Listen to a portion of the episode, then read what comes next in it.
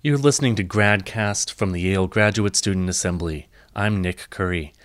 In this episode, I'm joined by Colleen Murphy, a tax reporter and soon to be news editor at Bloomberg BNA. We'll be talking more about the tax reform bills currently working their way through Congress. Hey, Colleen. So now that the House has passed their version of the tax reform bill, what are things looking like in the Senate? The Senate Finance Committee approved its plan late last night, and now the Senate is on recess for the week of Thanksgiving, and they'll come back after that week. And that's when we should expect to see uh, legislative text. Um, right now, they've been working off what they call a conceptual document. It's a couple hundred pages, but it's not bill text. So after Thanksgiving, uh, the Senate will put out its its formal bill and then bring it to the floor. Mm-hmm. The bill moved through the House very quickly. Are we can we expect to see that kind of pace in the Senate as well, or will things slow down a bit?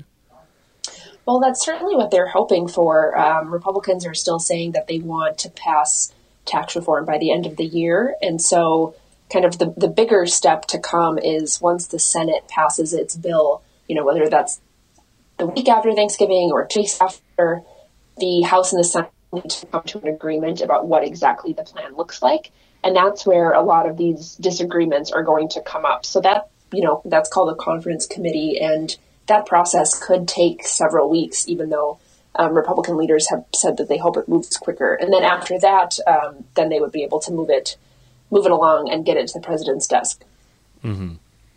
So obviously, the provisions in the tax bills dealing with education are the uh, causes for anxiety around here, but how much conversation is there around things like the endowment tax and the student loan interest deduction and the House provisions for tuition waivers on the Hill, given that there's so many other uh, headline grabbing things like the individual mandate showing back up? Yeah, uh, the individual mandate, that, that requirement for health insurance, and um, a deduction for state and local taxes is real. Those are really the two issues that have been getting the most attention up on the Hill. Um, those college provisions, I think, um, matter to a lot of outside groups, but from lawmakers I've talked to, that hasn't really been their focus, although they've certainly been getting feedback. Mm-hmm.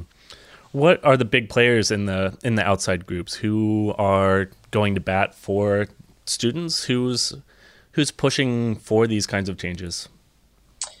Well, I think actually uh, more specifically, it's who's pushing against these changes. Mm-hmm. Um, so, for example, I haven't looked at the uh, lobbying data recently, but a couple of months ago I did, and there are a lot of colleges with big endowments who were lobbying against any sort of a tax. Um, and again, the House and the Senate both have a 1.4% tax on endowment income for certain schools in the plans. Um, so, for example, when that idea was kind of floated a couple of months ago. The president of Harvard came down and met with lawmakers. Uh, so you could expect to see those those wealthy schools, those schools with the large endowments that would be getting taxed, um, pushing against this very hard. Mm-hmm. And then, of course, um, more like National Association of College and University Business Officers and different kind of education related groups um, have been have been vocal about it too. And um, there's definitely a lot of concern. Mm-hmm with this, um, say that this bill does pass through the Senate as it seems to be drafted right now, um, which would not include um, the elimination of the student loan interest deduction or the elimination of the tuition waivers clause, as is in the House bill. How likely does it seem that those provisions could reappear in the bill in conference committee? How likely is it that the House version would would kind of um, dominate those provisions? I guess. It's a little bit hard to say. I haven't asked anybody specifically what they are predicting on that front. I think kind of two factors are at play. First, um, the Senate can only lose two Republican votes and still pass a bill. So there's a lot of kind of understanding in the House that they are going to need to take essentially whatever the Senate can pass and accept it. Mm-hmm. So to the extent that something is not in the Senate bill, I think um, you know there's a chance that it stays out as the process goes along because uh, the Senate has that more narrow margin. Mm-hmm.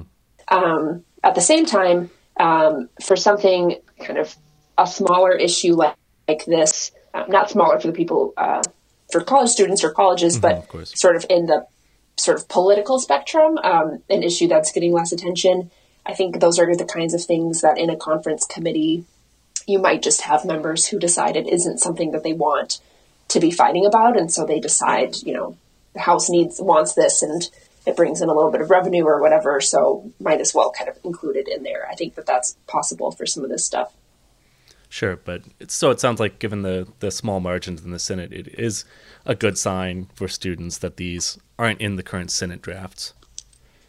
Yeah, and it'll be interesting to see what exactly comes in that bill. I think that will be the most telling, kind of each iteration of the Senate draft, and we've had uh, two different updates to it this week. Um, each version gets a little bit closer to what the final product will look like. So I think the week after Thanksgiving, when that bill comes out, that will be the most telling. So there are also some provisions in the House version of the bill that would make changes to some popular education tax credits, right? Yep, that's right. So the bill is getting rid of um, two of the existing credits the Hope Scholarship Tax Credit and the Lifetime Learning Tax Credit. It's keeping the American Opportunity Tax Credit.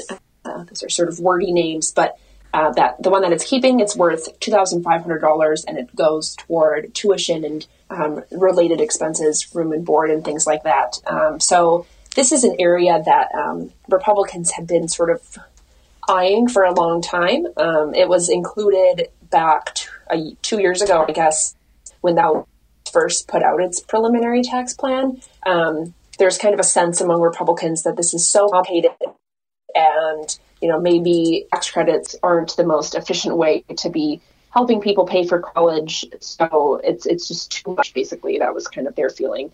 So it's not surprising that these credits are condensed in this house bill. That's something that republicans have been talking about wanting to do for quite a while.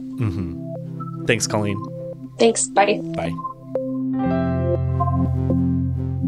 We'll be doing our best to keep you updated as things move forward.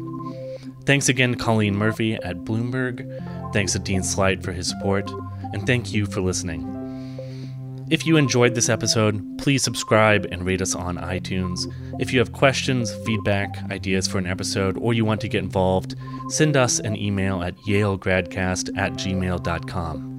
Finally, if you haven't already, follow the Yale Graduate Student Assembly on Facebook for updates on new episodes and to find out more about how we are working for you.